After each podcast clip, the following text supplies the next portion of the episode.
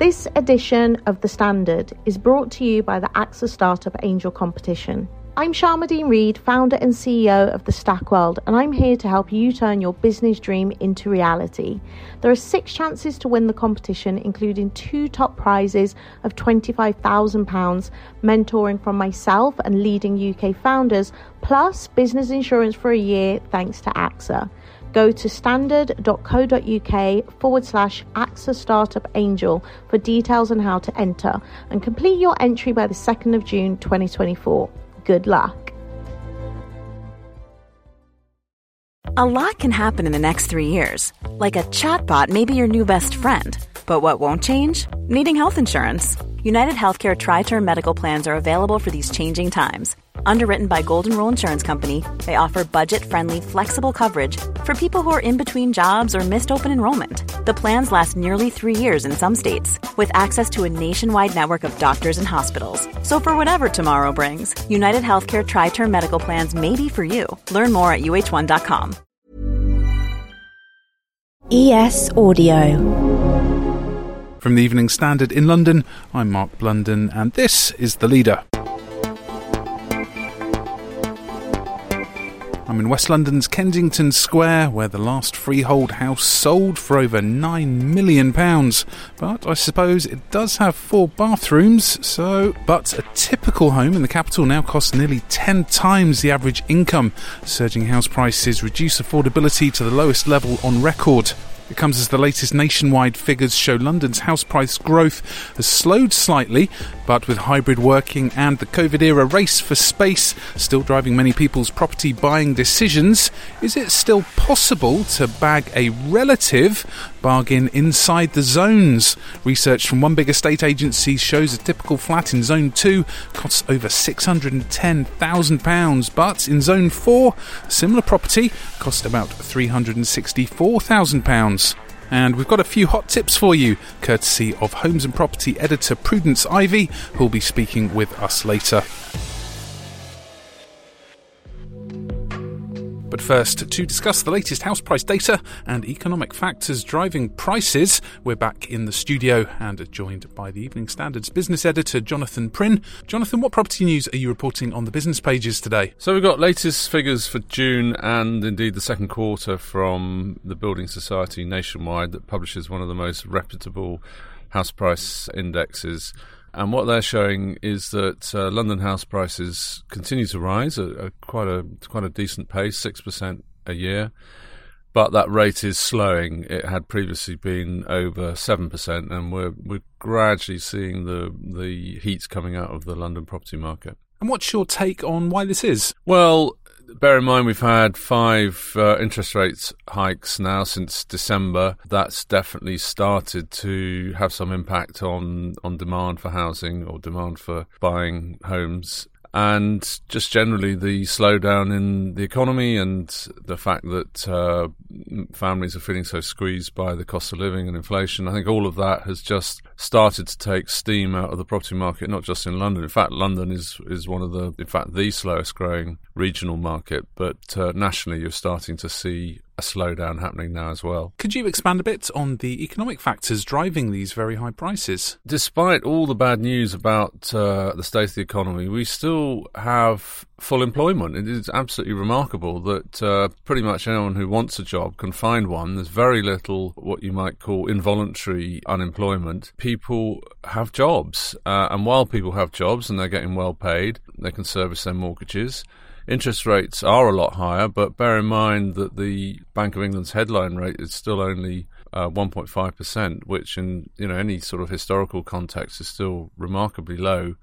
Um, you can still get five-year fixes for you know two and a half percent or so. It's remarkable. So I think until those two factors materially change, until we see unemployment starting to rise significantly, and until interest rates start heading sort of north of two percent towards three percent, which is which is quite likely, I guess, in the latter part of the year.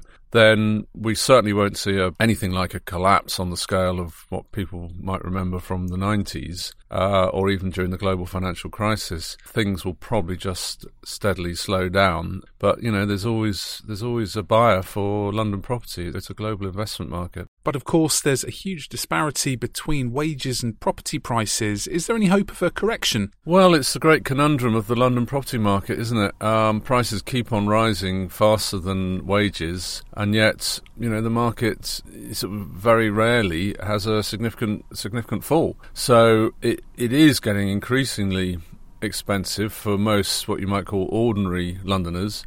But there's always been, increasingly in recent years, there's always been an international investment uh, element to the London property market, uh, and that's sort of underpinned it. But you're right, it is increasingly unaffordable for the vast majority of Londoners, and it's hard to see what can be done about that simply because they're not building any more London, as it were, and the land that uh, London stands on is increasingly sort of densely built over. So, short of sort of going into the green belt, it's hard to see how really significant numbers of new homes are going to be created in London on the scale that's needed to to match the demand. Finally, Jonathan, let's talk cladding. There's been some movement this week from the government in terms of getting freeholders to pay for the remedial work for fire safety.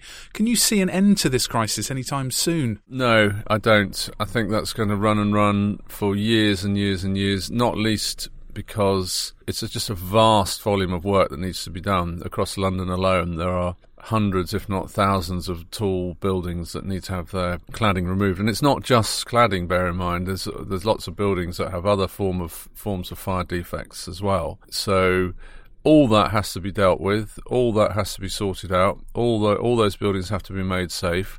And the construction sector is already pretty flat out at the moment, finding it difficult to find the resources for, for you know just the ordinary course of work. And the fire safety work is actually quite specialist work as well. So it is going to take years. There is more money now available from the government and from the industry to put it right, but still probably not enough. So I don't think we'll see an end to this story probably for another decade. What we're seeing increasingly from the industry is that uh, they are dipping into their pockets now, especially the, the more reputable major house builders and property developers, especially the UK based ones that have sort of more reputational risk on the line, I suppose. They are now dipping into their pockets on a much bigger scale to provide funding for the remediation that's needed on the buildings that they were involved with. The trouble is, there's hundreds of buildings around London where the ownership is is either a little bit obscure or foreign owners may be less inclined to put in the funding that's needed to, to fix the buildings, um, or offshore companies that we, it's very hard to work out who the ultimate sort of beneficial owners are. All that makes it a very complex situation. So I think I think the UK based industry, yes, definitely a willingness to put things right, but um, that's not the whole story by any means. Let's go to the ads. Please do stay there to hear about London's best value neighbourhoods and why the Elizabeth line's set to be a game changer. Why not hit rate and follow in the meantime? Hi, I'm Lawrence Dallaglio, host of the Evening Standard Rugby Podcast, brought to you in partnership with QBE Business Insurance. The show is available to listen to now and right up to the end of the season when the winners of the Champions Cup will be crowned at Tottenham Hotspur Stadium and the fight for the Premiership title will be decided at Twickenham. QBE is one of the world's leading insurers and they will help your business build resilience through risk management and insurance solutions.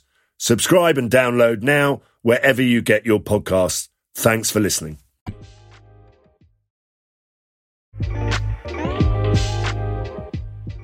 Now, we've heard all about the economic forces impacting house prices, but on the ground in London, where are the hottest neighbourhoods offering the best bang for your hard earned pounds right now?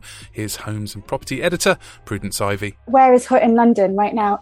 Everywhere is hot in London right now. People have just been buying homes still they're desperately trying to buy and there's not a lot on the market so kind of across the board especially for houses or anything with a garden is still being snapped up but we just crunched some excellent data from Savills which broke down the best value spots in each tube zone. So if people want a kind of a helping hand to make their house hunt slightly more affordable, and we've looked in zones two, three, and four, and we've pinpointed that if you want to buy a flat in zone two, you could look in New Cross, or for a house, you might be surprised, but Peckham is actually is the best value for money in zone two even though it's extremely popular. Looking further out, you've got East Ham, and then in zone four, it's Ilford's one of the hotspots, as is Thamesmead. How come these areas are still offering relatively affordable prices? And what's the impact of the Elizabeth line, aka Crossrail? Well, yeah, as you say, affordable is an extremely subjective term. So we're always really loath to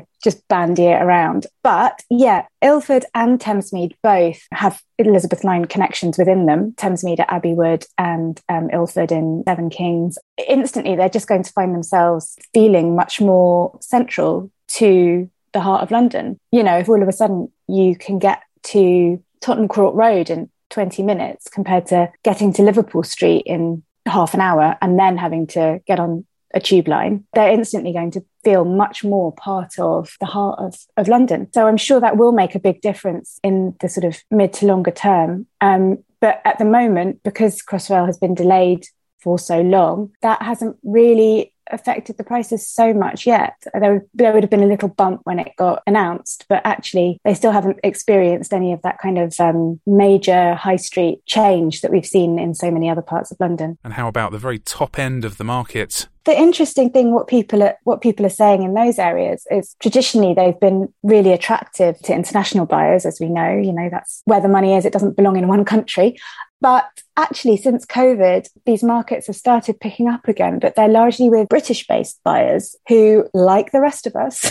want a garden now and they, they want to be near a park and green space. And so that's actually quite an interesting shift. And finally, Prudence, thanks very much for your time. How is the temperature of London's rental market post pandemic? There was two years respite during the pandemic, um, but the bad news is that was the time when nobody wanted to live in London. Everyone was either moving back with their parents or they were they were living sort of somewhere more countrysidey because that's the, the nice thing about renting is it's flexible. So uh, you can respond to your current life circumstances to a degree. But sadly, now that everybody's back in London and wanting to live near work, social life that's reopened and all the rest of it. Rents are absolutely soaring. It's massively competitive. We're hearing of sealed bids again, open house viewings with sort of 20 people for just any old flat that comes available. This won't last forever, but you know, anyone who remembers I think it was sort of 2014 or so when the rental market was really, really competitive before in London. It seems like that's that's back.